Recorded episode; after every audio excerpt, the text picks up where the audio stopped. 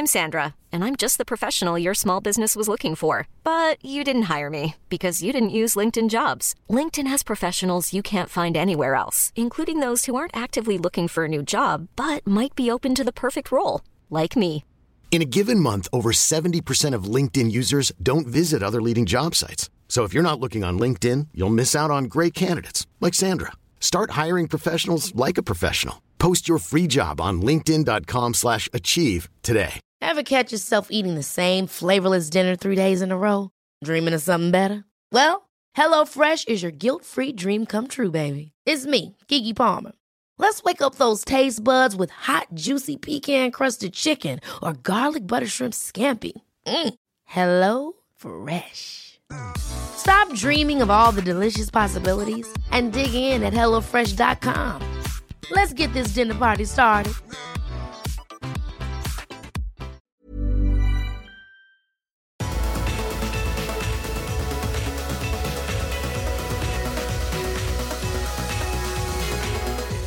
Welcome to the Premier League Tonight podcast, where I was joined at Goodison Park by Rio Ferdinand, Steve McManaman, and Martin Keown. On the pod, we talk about this astonishing Man City side coasting their way to the Premier League title. That looks like they'll be setting all kinds of records on the way, and the debate over who the player of the season is rumbles on. It's between City's Kevin De Bruyne and Liverpool's Mo Salah who had another moment of glory in a Liverpool shirt against Palace. It's also the time of the year when fans start to get nervous down the bottom of the table, and after a crushing 3 0 loss to fellow strugglers West Ham at the London Stadium, Southampton are in real danger of the drop to the Championship. And in honour of the 28 year run without a win at Stamford Bridge for Spurs, we talk about bogey grounds that your team just can't get a win at for love nor money. Let's now hear from City fan Paul Bent. Quality, quality performance from City. Three first half goals that were absolutely superb. The game's won at half time. Bit of a shocking second half, but what a day. Means we're going to next week now, potentially going to be champions when we beat United at home. To top it all off, Laporte threw his shirt to me in the crowd. Happy days. Come on, City. Nice, uh, a poor second half. Shocking second half. That is that is setting your standards high, isn't it, from the City fans?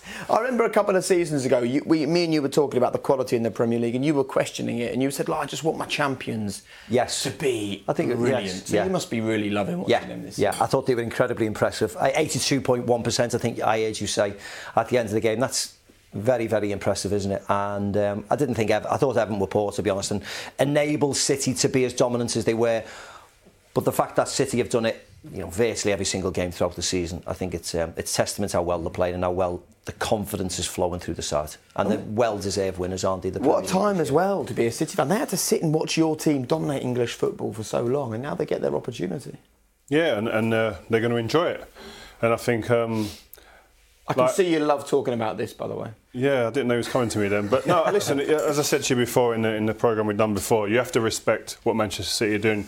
You have to respect Pep Guardiola, what he's done in previous clubs and what he's then now implementing here at Manchester City. And when you see what's uh, what the players that are coming, Sane, you look at this boy, he's a young kid, 21 years old, playing with with such maturity a lot of the time, assists, goals, magic moments in games, turning games on their head. He, he's a superstar. This kid, he's a superstar in waiting. I think though, you know, as soon as Guardiola came to town, as soon as he came to Manchester, then you know that you, they were going to win things. It was a rem- remarkable last year. Was the You first had year. no doubts in that first season because even Last Pep season- said today, didn't he, in, in the press conference? You know, I, I sort of feared whether I'd keep my job after. Well, it was the first year he never won a trophy. So, that, such as the standards he, he's created, he's, he's remarkable. He's a winning machine, and now he's created that with his team.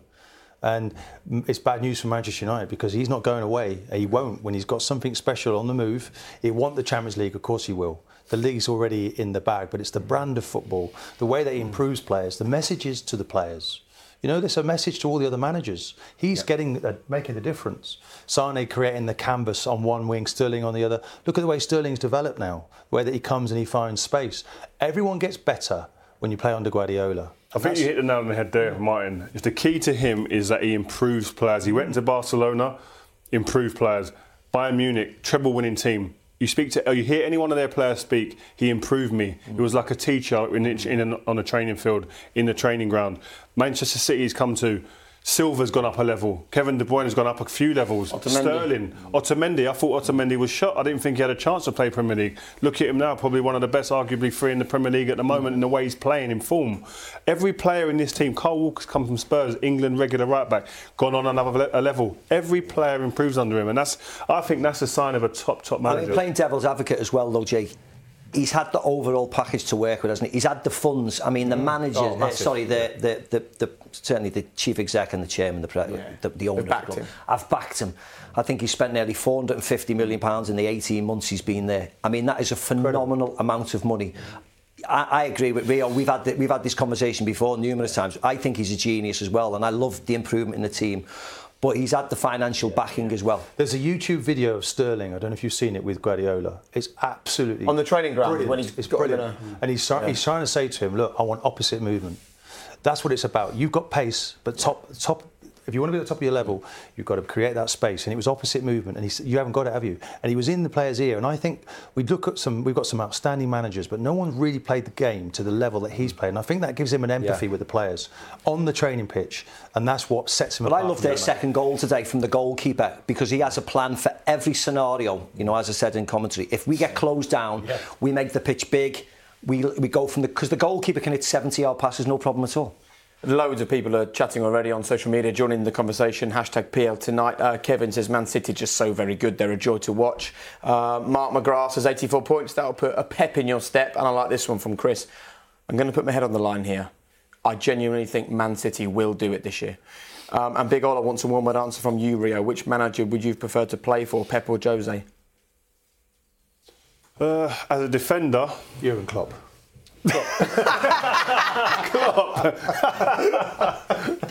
Oh, move on. Love that. Using that as a get out clause.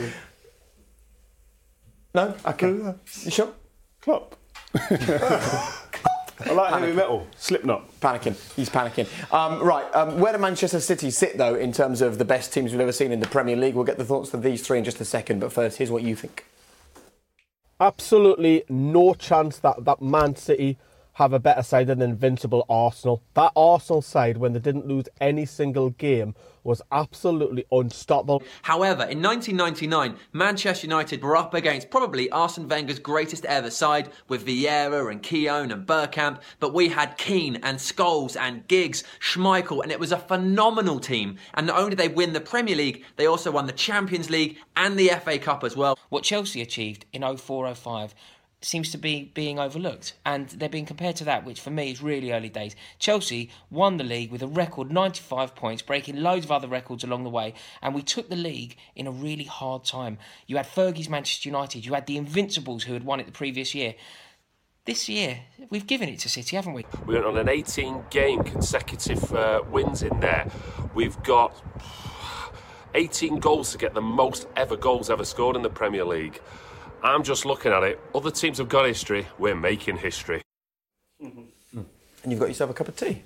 As if by magic. It was cold out there today, mate. I bet no, I bet it was. I bet it was. Tis April uh, now. Come on then, where where do they sit? The Invincibles, the, the treble team from '99, that great team from 2008, Jose's first Chelsea side. We've seen some great. Yeah, they're, they're, they're, you can't compare them yet.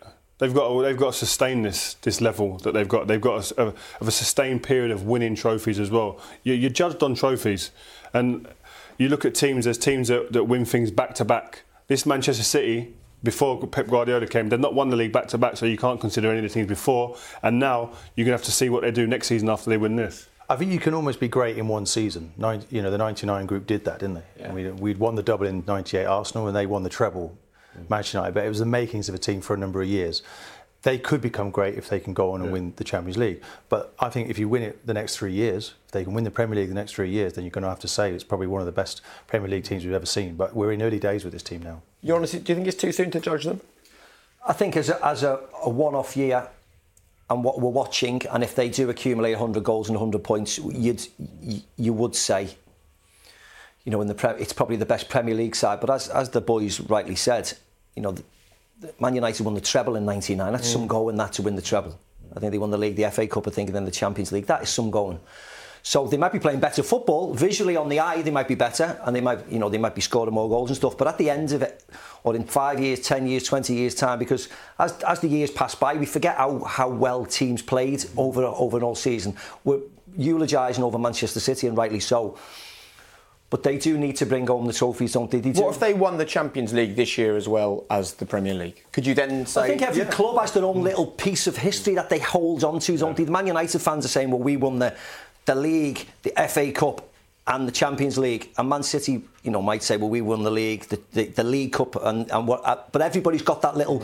Well, Liverpool fans say well, we've won the European Cup five times, so they all want to play one up on each, one upmanship on each other. I get that, but. Um, they're going to have to deliver the trophies this year, like Mo Salah is going to have to deliver next year. You know, everybody has to set the benchmark to be considered considered great. You have to win, and then win again, and then win again, I think that's yeah, exactly. To be considered great, that's what I mean. At Manchester United, in our change room, that's what we, we, we lived off, winning back-to-back league titles. You win one league, and then you, we wouldn't really consider that team a, like a great team, or they didn't win it back to back. You've got to go back to back. That's the way we used to feel in our change room. And you win it two, we won it three, we wanted to win it four, we didn't quite get there, but. When you're doing it like that, that's when you think, think to yourself, yeah, you feel like a proper team. And other teams then see that year in year out, and you you win half your games before you've even gotten to the pitch mm. because of your reputation and what you've done previous. If they've scored more goals and picked up more points and won more games away from home and had more possession that's ever been recorded before in that one season, Yeah, they've had a great Can't they season, then be a great team because they just dominated every statistic? He just created about- an incredible team for that one year, Well, even if it's only one year. The- when we compare them with, with the greatness of other teams, then you want to you want to see a level of consistency Hmm. over a longer period. We talk about the you know the rights of Giggs did it for 20 years, didn't he? You know, one of the greatest players. You have to do it over a, a, a period of time. And I think what's interesting because they've got pioneers in this team. You know, it's the likes of Aguero, likes of Kompany, who were the start of this city as we as we know it now. And they'll probably be interesting to talk to them. Is it the greatest team they've probably mm. played in? I bet, I bet they'll say it is. Mm. But they're only halfway there. They're mm. almost halfway through their season. and They are destined, perhaps, for greatness. They're in the moment. I mean, it's difficult to judge them when they're still, you know, they're so close to something special. We ran a poll earlier actually asking you whether you thought the Manchester City were the best team in the Premier League and which is the best side we've ever seen in the Premier League, and this was the result. And there you go, 37% Manchester United, 98 99, so that mm. treble winning side. Would Well, you that's the thing, isn't it? You might Manchester City probably play better football on the eye. I mean, mm. again, this was you know so many years ago that you sort of start forgetting about how well they played at the time. We know how dominant they were, but to then finish the season off by winning the treble. Winning the FA Cup and the Champions It's League. unrivaled, that, isn't it? that, that is something to beat, isn't it? That's something to beat. They always seem that Manchester It is United team. hard. I mean, I played against that Manchester United team, and you probably did as well. Mm. I mean, it was just. They put us out of the FA Cup when they were down to 10 men. They always seem to find a way to win. Bayern Munich, they, they were 1 City 0 do down. the double this a few minutes season in an era where Yeah, no, but so yeah, much I, money is being as well. I look on at it as well as like like I always like to look at it. Would this Man United, uh, Manchester City team beat the Invincible team, Mm. or the treble team, or the 2008 team, or the 2005 Chelsea team? And? That's that's the way I like to look at it. And would Do you know they? what I mean? Because the way that this team play, the fluidity of this team, I don't think any of the other teams could match it in terms of the fluidity of the team, the way the cohesion within the team, and the way Pep sets them up. But again, there's different. Each team got their own own um, things that you say. Uh, Manchester United, the way they would never ever say died at last minute Mm. games, they'd win games like that, pull something from nothing. The Invincible team, they had fluidity as well, but they could go out and fight teams like Bolton. They could go and win away on a cold night in Bolton, etc. So each team had their different thing that But would you make think this special. team could beat the United team that won the treble in '99? Do you? They, I think they'd give them a hard game because tactically, This team, This is team brand are- new. are very This good team's so new. Sterling and Sane didn't even start the season. You look at, go back through it. They played a three at the start of the season. Those two were playing cameo performances coming off the bench. They played their way in. It started with Jesus and, and Aguero as, so- as I mean, that in itself is scary. This is. But it's this all is it's the no, start. no, but it's all ifs, buts, and maybes because of you course. might say that the Man United team they might have just bullied them, Yeah. bullied them off the pitch. The likes of Keane, the personalities that they had in that team, you might just say, listen, give me, get, get off. To, they might have intimidated this Man City team, but we'll never know. I think it's hard to judge. Indeed. I think it's hard to judge just after nine incredible months that they've shown. They need to show us more, but we're more than happy to say in two years' time this is the greatest ever Premier League team. I just think it's It's got the makings. yeah, of- it's got the makings of it. Yeah, It's too early. Definitely. I think that when all these top managers started coming to the Premier League, we were always going to get something special coming out of the mix, and that's what we've seen this year. Loads of three-word match reports coming in. Anfield 22 says Mo Salah. Emma Fitzgerald didn't turn up. She's a Saints fan. Uh, Dr. Kaylee Mason says Mane was lucky. We'll talk about that in just a moment, actually. And uh, Potton Hornet, who's uh, an angry Watford fan, says robbed by Madley. Not happy with the referee there either. Um, loads, loads to talk about still. Um, and we're going to have a discussion now about who is the best player, the player of the season this year. This is what Ben Smith, who's a Liverpool fan, thinks. Have a listen. Mohamed Salah just confirms his place basically as player of the year. They're another crucial, crucial winner. Um, just the man that comes up with the goods at the right time. Um, one of the best signings I can remember in Premier League history, um, in Liverpool's history. You know, I think he'll be defined by what he does for the rest of the season. You know, Champions League run still to come, uh, and obviously the years that come after that. But right now, it looks like he's just going to be unstoppable. Just a, phen- a, a phenomenon. A phenomena, player of the season. I mean, it's not a bad spend of 37 million quid, not is it? all, no. And the goals he scores as well. When you look at the, the goal against Everton, the goal against City, the volley he got against Stoke, he scores some goals. The goal today was a lovely goal, wasn't it? He didn't have his best games today. He wasn't involved a lot, but his control and his awareness in the box to have a touch before smashing it into Player the of net the for winner. season, though? Yeah, well, he's up there, of course. I always go for Kevin De Bruyne not only because. Mm. He's just, he's just got the cherry on the top, isn't he? He's already won the League Cup and he's going to win the Premier League. But, I mean, isn't it? A, it's a toss up between him and Mo Salah, isn't it? Because Mo Salah keeps on scoring more and more goals. Um, the fact that he's got 37 in his first year is incredible, isn't? As it- There's a stat somewhere. He's missed more chances than anybody else as well, which is quite remarkable. But I, for me, I'm, I'm in agreement there with Marco. De Bruyne is the way that he sort of caresses the ball, mm. and he ticks all the boxes. He's running after people. He's making tackles. He is the one. He's the governor in that team for me. He makes it tick. I know Silva. A lot of people like Silva, but I feel De Bruyne is just just that little bit ahead of him, and I think therefore he should get the PFA Player of the Year. I I don't think anyone can argue for either or. I think Yeah, yeah. I think if, if De Bruyne wins it, you're happy. If Mo Salah wins it, you're happy. I just think they're two different players. Mo Salah is a game changer, win, wins games on his own really. Um, and De Bruyne, as the boy said, is just so pleasing on the eye, and he's one that makes his team tick. He's the guy who controls the pace of the game along with David Silva. But I, I'd take either. Earlier in the season, I'd have said De Bruyne, but I think the more you look at it now, Salah's just he's winning games really on his own. It's going to be fascinating, isn't it, watching those two go toe to toe in the Champions League? Oh, it's, it's, a, it's a, a crazy draw. I mean, it's this Oh. two of the, two of the best teams in the in the country going toe to toe in the Champions League. I would have liked to have seen them stay stick apart maybe to get and hopefully get a two, two teams through to the Look, semis. it- But this just means though, that we get an absolutely corking game with the two most exciting teams in English football. The rest of Europe was delighted, Oh, that way. yeah. Because they know the attacking forces that both these teams Yeah. have. I mean, Mane and Salah, their pace. I mean, Mane, when he was injured at the end of last season, Liverpool weren't the same team. Now they've got two of them with that kind of pace. Firmino in there, um, Van Dijk coming in as well. I mean, that might be a significant, significant signing by the end of the season. And if you, we said earlier that you know this happened. I remember Chelsea in 2004 when Arsenal went unbeaten. We put Chelsea, who put us out of the Champions League, we locked them out of every single cup competition, League Cup, FA Cup. We just knew eventually it might go wrong, and they won't want to lose this to Liverpool mm. because the bragging rights. You know, the, we're talking here about them being the greatest team we've ever seen, and suddenly they get knocked out of the Champions League. Well, they're mm. certainly not going to be the greatest team. So there's a lot on this match mm. for lots of different reasons. Can't wait for it. You'll be commentating on it, won't you? Yes, I will, yes. I'll be at Juventus Real Madrid on the Tuesday night, so I'm lucky enough to go over to Turin.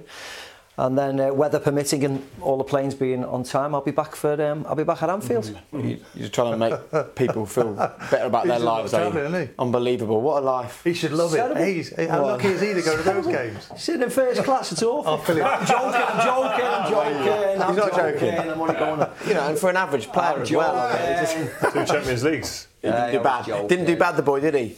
Man of the match in a Champions League final, but he doesn't like to talk about that. Uh, today, the job of Liverpool's was to try and get past Crystal Palace. Um, there was a moment of controversy in the game. We will speak to Graham Poll in a moment, but first, here's a couple of Palace fans. For me, the, the real talking point from the match has got to be the decision not to send off Sadio Mane. It's a clear yellow card, deliberate handball. That's the rule book. Why doesn't he get it? Because he plays for Liverpool. That's the basic answer. Not acceptable. Gutted. Swarbrick has, has had an absolute mare. How he's not sending Mane off there for a second yellow. Deliberate handball is the most black and white rule in the book, and he's let him get away with it. It's it's an outrage. Okay, there you go. Um, it's oh, please. It's an outrage. Um, he's saying that the, the, that's not my words. That's that's his words. He's saying it absolutely should have been um, a red card. Steve Parish also says, "Talk me through how that is not a second yellow card and subsequently a red card." So thankfully we've got Graham Poll as part of our team. Right. First of all, Graham, just tell us the rule. Tell us the situation here and what goes through a referee's mind when they see this. It's um, it's not mandatory to caution a player for handball. Handball is, is an offence punishable by a direct free kick. And you have to look at the context where the handball is, is, is made. So people saying it's black and white, it's mandatory. It's not. They don't know laws of the game. Neil Swarbrick does. Okay, so so what determines what determines giving him a red card and not? Right, Sadio Mane thought he'd been fouled. He, he went down and claimed the ball to make Swarbrick give him the free kick. He wasn't fouled. Um, Swarbrick didn't think he was, and therefore, of course, he's touched the ball with his hand. Swarbrick looks at that and says, What's his intention there? He's trying to convince me he's been fouled, he's handled it, and therefore it's just a free kick. If he hadn't thought he'd been fouled and he handled it to stop the ball going to a Palace player in a very good position, then he would be right to caution him. He didn't think so. Okay, so the right decision? Absolutely, definitely. And, and, and, you add to that, the first caution was a bit weak as well on, on Mane. Mm. For he said a dive, there was contact there. Um, and you add the two together, and it definitely doesn't make it a red card. Okay, I'm just um, scrolling through social media now. I'm not sure the football world agrees with you in terms of the fans, but yeah, yeah but I'm right. no, it's a referee. Changed, I think a lot of people, we and me included, just think, oh, it's a handball, it's a yellow card, yeah. it's a handball, it's a yellow card, and it's good the fact that the referee knows more than we do. Of course, of, of course he does. To interpretation, though, the referee. Mm. The only thing I would have said is, is why, why aren't the Crystal Palace complaining about the centre forward that they spent all the money on just lobbing over the goalkeeper, putting it wide? it's always somebody else's fault. Of course it is. Uh, Graham, thank you very much. Get people going. oh yes, it will. Um, right, um, Adam, who's an Everton fan, has his three-word match report. Just sack Sam is what he says. Richie Mitchell, Newcastle United safe. He's obviously a Toon fan. Well done to them today. Daniel Jackson, also a Newcastle fan, says Kenedy is Pele. Um, Reese is a Southampton fan. Completely, utterly awful. And here is some reaction from West Ham's 3 0 win over Southampton today, starting with Baz. West Ham 3, Southampton nil. That is three massive, massive points. Yes, it does paper over cracks, um, but the result was what was important today, and three points on the table, which puts us five points clear of them, six clear of Stoke. I've never seen a worse Saints performance, and you think they would have at least put some more effort in for this game, but now I think we're down that's it for me, to be honest. I think that is absolutely awful.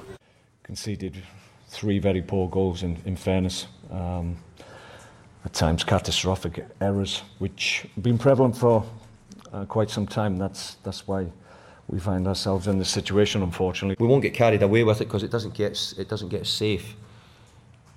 But I think we would be probably having a different press conference here if we hadn't if we dropped in at the bottom three tonight. We've not. We've moved up, and we've got big games to come.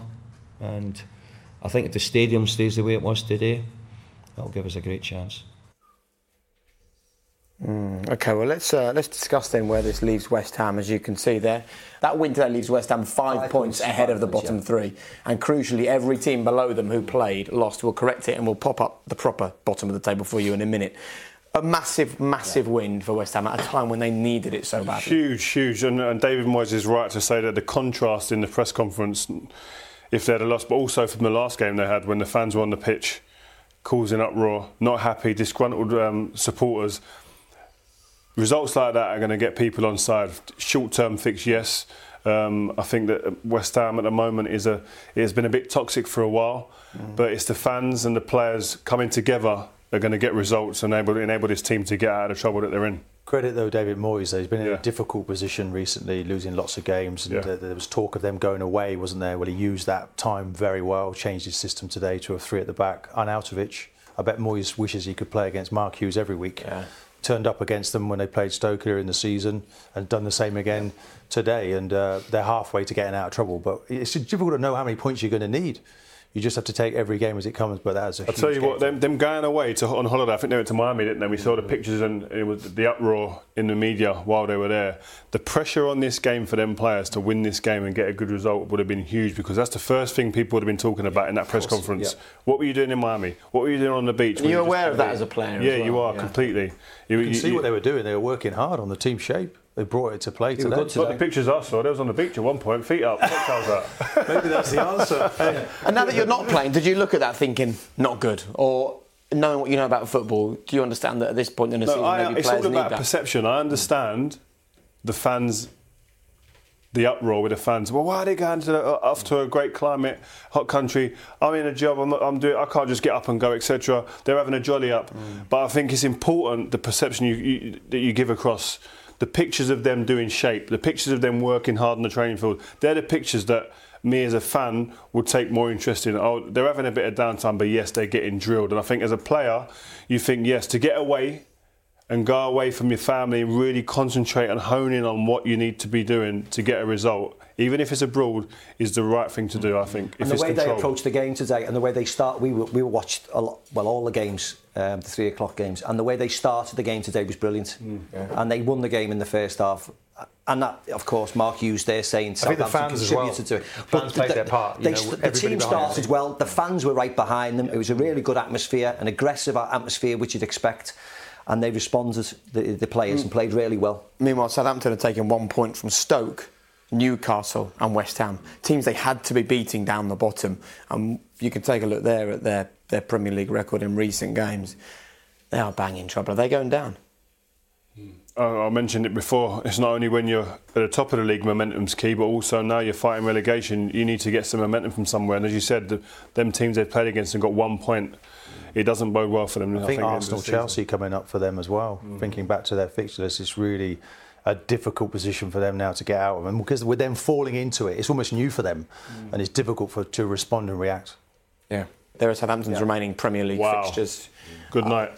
You think so? Is that Yeah. bad? I mean, they've got, as you can see, Arsenal, Chelsea, and I City don't, it doesn't look good for them there. Looking at them fixtures there, they're going to have to pull some magic out of the hat from somewhere, and the results previous don't suggest they've got it in them to do it. I mean, when you look at their home games, which a lot of teams down there focus on, they've got Chelsea, they've got Bournemouth, of course. That's a game where they feel that because of because of how close they are with Bournemouth, they could win. Manchester City at home. If Manchester City is still going for records, they'll blow them away. They blew them away last year. So these are incredibly difficult games for them. I mean, Mark Hughes is, doesn't want the record of having Stoke and Southampton going down the same year, doesn't he? So he'll be trying everything he can to get them up the table. Let's discuss Manchester United then. Uh, Romelu Lukaku will have all the headlines today, 100th Premier League goal for him. But Adam McCullough, who's part of the full-time Devils, was keen to talk about Jesse Lingard. Here's what he said. Just outside Old Trafford now, I'm hearing there's a bit of a debate about Jesse Lingard and who should and shouldn't be starting for England. I've got to say, Jesse Lingard has to be in that England starting lineup. Not only did he do very well in the friendlies with Holland and Italy, but he's been on fire for Manchester United this season. His movement off the ball, his passing, his link up play, his crucial goals at crucial times. He's United's second top goal scorer this season. He has to be in that England side for me. He links up well with Sterling. He brings the strikers in. Get Jesse Lingard in that England team. I know everyone wants to talk about Dele Alli and all that stuff. Listen, Jesse's the man, not Dele. Now, since as far as I can remember, Rio, when you first started working for us, you were telling us keep your eye on Jesse Lingard because he could be top. What's changed? Because it's fair to say your fellow pundits sneered a bit, didn't they? Yeah, I mean, and this se- I said he'd always get you between 10 and 15 goals a season. This season he's got 13 goals already and still got eight or nine games to play. But Dele Alli's got 10, and we're talking about him or Dele Alli. I think Dele Alli plays a bit more advanced than him. I just think Dele, uh, um, they could play together quite easily. I think Jesse Lingard, what sets him apart from all the other England players at the moment is that he can play one touch on the move. And I think uh, for, for an opposing midfielder, that's a nightmare. Someone who can, the ball can come in and he's already got a picture in front of him of where his players are, where the opposing players are, and how he can affect the game. Playing quick one and two touch football on the move and then running without the ball, I think is something that has really gone out of the game from midfielders' point of view. All the midfielders nowadays want to get hold of the ball, take touches, run with it maybe, and then commit players that, that way. But the other side, the simplicity the simpli- simpli- simplicity in his game can kill opponents because he's so quick in his head and then he's sharp off his feet as well. I think it's an interesting debate, you know, if, if we're looking at him from an England team, because I think the current system that England are playing with three at the back, I think he makes a better, he slots into that role better. And I, Better and than Dele Alli? Yeah, I think they could play together. Yeah, Look- yeah, yeah. look- I don't think it has to be one or the other, does it? It doesn't have Well, to be. I don't think it's going to be both of them. It might be. I mean, you've got Oxlade Chamberlain now, who might have something to say about that. He's done quite well in the system. Whether He's not playing at Jesse Lingard's level. Well, no, maybe not. But he's uh, we're, we're talking about balance, and we're looking at what Gareth Southgate might, might be comfortable with, and he's comfortable, it seems, with, with those two anyway, either the side of either Dier or or Henderson. But I think that um, if you look at you know, Steve Holland's playing in the is just sitting alongside Gareth Southgate, and I think Conte. If you look at the Italian team that went to the Euros 2000, 2016, we were told it was the worst group of Italian players ever but they had a fantastic system, and I think that's what England are copying now with three at the back. And if they had someone called Giaccherini in that midfield that was running like Lingard, covering an incredible amount of distance, and it's really necessary. So that system, Lingard perhaps should pay in there. Maybe Alli plays as well, but it's a good problem for Gareth Southgate to have because Lingard's coming into some real form. That goal the other day, Dele Alli didn't play in those two games. That'd be a slap in the face for him. He's going to have to react. He's got a big game this weekend against Chelsea. Let's see what he's made of. I still feel he's going to have a lot to offer now. Between I still think there's so much more for Jesse to offer. Yeah. I've seen him from a kid. He always scored goals. If he played on the left side, right side, through the middle, he always scores goals. He always gets opportunities, and when he gets in there, he's very cold. He's very very clinical. I think as well in the Manchester United team, he's still in a phase of almost earning the respect of some of the other players to give him the ball when he's in good positions. I watch him so many times in the last couple of years. He gets in great positions in between the lines, and he doesn't get the ball because they're going to play it to a Pogba first, or they're going to play it to a Martial before him or Lukaku. I think now you're starting to see that he's becoming that go-to guy. He's, because he's, once he's he a really it, important player in the Yeah, team. he you know, he, he you know, is. he- He gives you a product. He had an assist today, didn't he, with um, uh, with the Manchester United goals? Even though you know he never got on the score sheet, he was excellent today. The Alexis Sanchez second goal, and. Um, I think sometimes it gets lost the fact that he's come through the ranks and he's been there a long time. We, t- we talk about you know the new sign of Matic Taken for or granted a bit more, you or think? Pogba, yeah. Yeah. But I think I mean that that that uh, Manchester United fan knows more than me, and Rio certainly does. But the likes of Ashley Young and Valencia, of course, the goalkeeper, and Jesse Lingard, when I've seen them, they've been the most consistent players that they have had, and they're the ones who've been there the longest and know the ethos of Manchester United all the way through. And I don't think that's no fluke. The fact that they've been there such a long time, they know what it means to play for them. They're the ones who are churning out the performances through good times and bad times, and there has been in, in levels of performance this year. They, they've been the standout players for me. I, th- I mean, I think Lukaku's done extremely well as well when I've seen him, and to get to the 100 Premier League goals, you know, Well, Ling- is, a, think- credit, is a credit to him as well. I think well. though Lingard, with him being a young player, brilliant, with him coming through the ranks, he's been quite a success story because you've wondered if Mourinho is going to develop players. He's certainly developing him, mm. and he's done it through difficult times, almost against the run of the grain, really, because they didn't really want. It seemed like they didn't want to pick him in there. And now every time he comes in, he scores goals in really good company. He's not bothered by the competition for places, and that's really useful for Gareth Southgate. What he's had to do as well, he's had to wait a long time because physically he was always behind. He was small, skinny, lightweight, easy to knock off the ball. But what he never used to allow, the physical part never came into it for me because he never allowed you to get close with him mm. because he played one touch. If you get too close, he'll play one and two touch. He's a, he's a in- fantastic. That's what I intelligent like about him. footballer. His speed of play, his excellence. It's like like an, like a, a throwback to the, the Manchester United he played. Always thinking one, trying to one step ahead, and trying to do things really quickly, trying to speed up the game a lot. And United have slowed down in these last couple of years. But whenever he's gone the ball, he wants to do things quickly, which I always like Yeah, to he see. He could have played in, in, in our era, in my team. I de- definitely would have that been. A, good? he would have been a player. Would have been involved in and that should team. Gareth Southgate try and accommodate him and Dele Alli in the same team? Because, of course, Dele knows how it feels to play alongside Harry Kane. He's got a good relationship with him. That plays into the, the England situation as well, doesn't it? but it depends on the formation he plays. If he played, he could play five three uh, five three two. You never know, and then Dele can still play off of Harry Kane. Do you know what I mean? Dele Alli's but then where do you play playing. Sterling? Do you know what I mean? And there's, there's- this is the great problems. Like Martin said, he's got great problems because he's got very good personnel to choose from. It's just where how you get them in the But team. if he if he plays um, if he plays like Italy do, and that's why I keep going back to Italy. They played with two strikers in the in the last Euros, and he can do that. So Sterling can be one of those players, and he can come deep to receive things, and then we can accommodate those players in the, in the same team. I think it's quite a challenge for Dele Alli now. We were having a debate earlier about perhaps the one thing missing for England is a deep lying midfielder who can spray the balls around and Carrick still the tempo. hasn't retired. Michael Carrick hasn't retired yet. Who was on the bench today as a coach for Manchester United? you actually he- said Adam got Lallana dis- could play in that because position. he's got disgruntled with the English manager that has showed him no respect over the years. Is that what you think it is? Yeah, he was. He was. He was. When we was asking for players who could pass the ball through midfield into the, into the attacking players who were going to be then a danger, who could play the ball quickly, not take two, three, four touches and then look and then play. He do it in one touch, two touches. Get Did the he feel in there. undervalued by England, do you think? He was undervalued. He was undervalued, yeah. Hundred percent. He should have had so many more caps because he had. He would have added balance to the England midfield. He'd be the perfect answer now, wouldn't he? He'd be. He'd be the first one you, you put in the team to play now. And what would his Even answer? age. What would his answer be if Gareth picked up the phone? If he was Italian, right, he'd be playing now for Italy. He'd still be, they'd still be going. You know what? He's one of our players who's a leader. He's experienced. He can play the ball in the right way. He can do the fundamentals that I want in my team. Gareth Southgate now, obviously he's not playing at Man United, but Gareth Southgate now is would cry out for a player like. Um, I think we want players who do things quick. We're talking about Dele Alli, Lingard, you know, Oxlade Chamberlain, Sterling, whoever may, whoever the names may be, but these are all very creative, quick players. So if you've got someone who will give them the ball quick enough, It feels I hear like- Michael Carrick, it Yeah. will improve us But as it- a side. it- it- when we get mm. slow and get a little bit laboured at the back and go sideways, that's that's when we're at our It worst. we've got- need to if do you things think of the, the. England team that's took to the pitch in those last two games, some of the quickest players we've ever seen. That's really exciting. You need someone to unlock it and but exploit we need them, a yeah. We need someone who can find them. Right, Gareth, pick up the phone, right? Michael will answer. And the answer will be in the affirmative, you think. Um, obviously, one negative bit of news that Adam Lallana yeah, yeah. came on. He left after a very short amount of time, and Klopp actually said afterwards, "This looks really serious." So that could be his, World, that could be his World Cup over, which is a real shame. Right, go on then. Bogey team, bogey ground. Uh, no, was it, wasn't a bogey team. A bogey, oh, a, a ground I, I used to dislike going to would have been Selhurst Park, and only, simply because of the logistics of getting down there. Because you couldn't fly first class. Couldn't fly. no, it just took it like it does You now. and the Galacticos It just takes an age to get down to Croydon, doesn't it? From, certainly from, from Liverpool, and um, we, you know, whether it was Wimbledon, and we had to play them a couple of times, and we had one time when it it was um, it was postponed, and we had to go back again.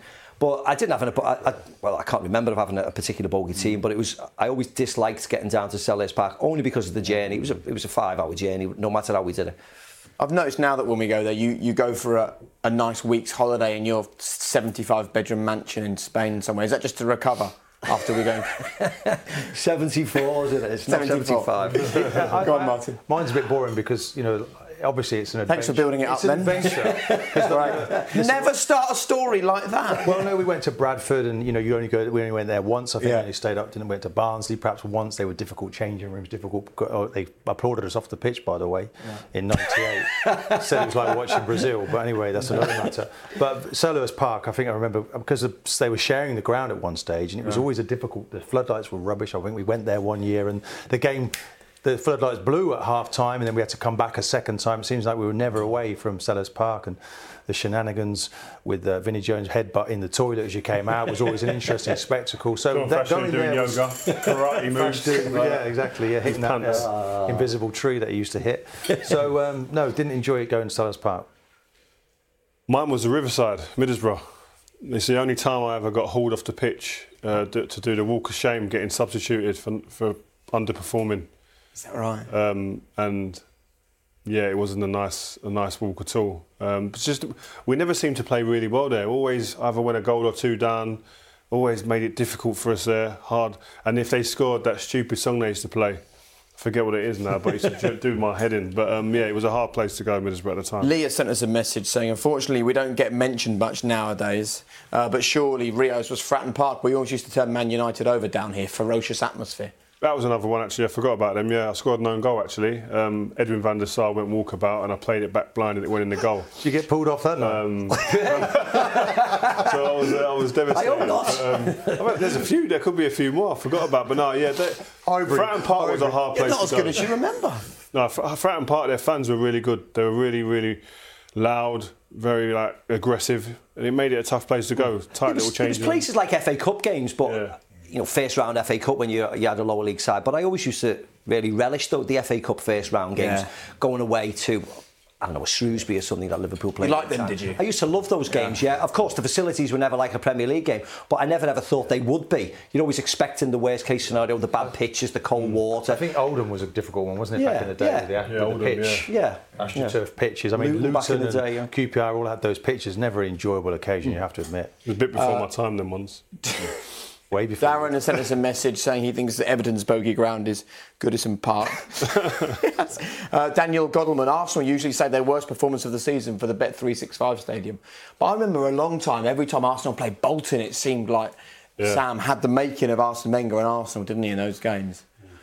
Well, I mean, you might say that. It seemed that he was big friends, pretty well, put it that way, with Sir Alex Ferguson, and they always seemed to be, you know, this big extra super effort that was was going to come your way. Oh, he's crying But, at home. you know, he's crying at home. It, it was, I don't know. When we, they always gave you a difficult game. I must admit, it was a difficult game. But I think I won there one year. I think '98, and uh, Alex Race took a. Sh- he had three shots at goal.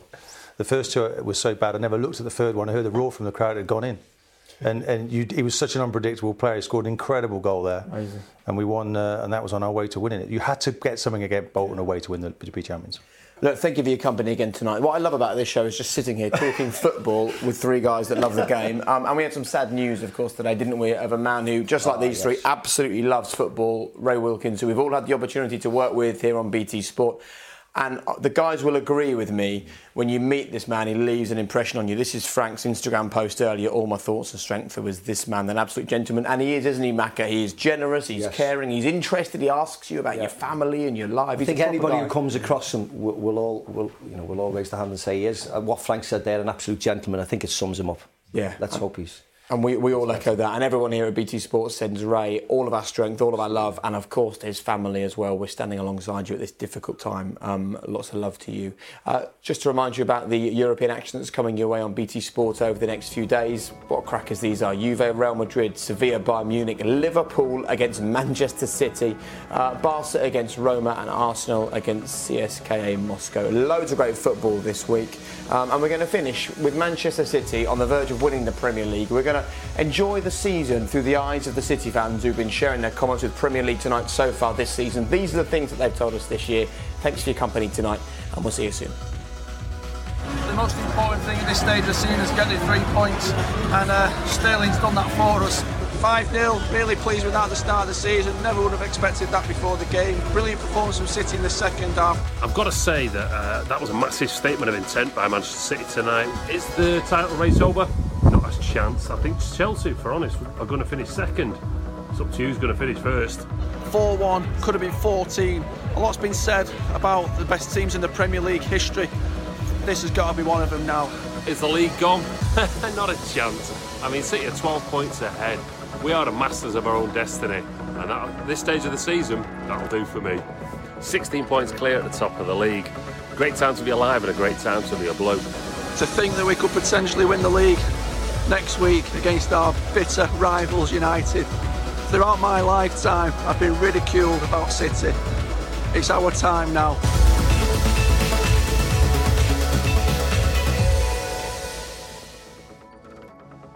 Thanks again for listening to this week's pod. Please subscribe to ensure you never miss a show. We're back on Saturday, the 14th of April, live on BT Sport as Liverpool take on Bournemouth.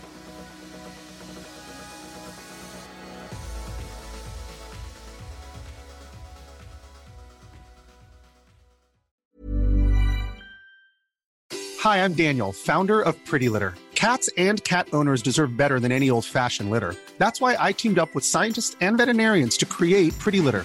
Its innovative crystal formula has superior odor control and weighs up to 80% less than clay litter.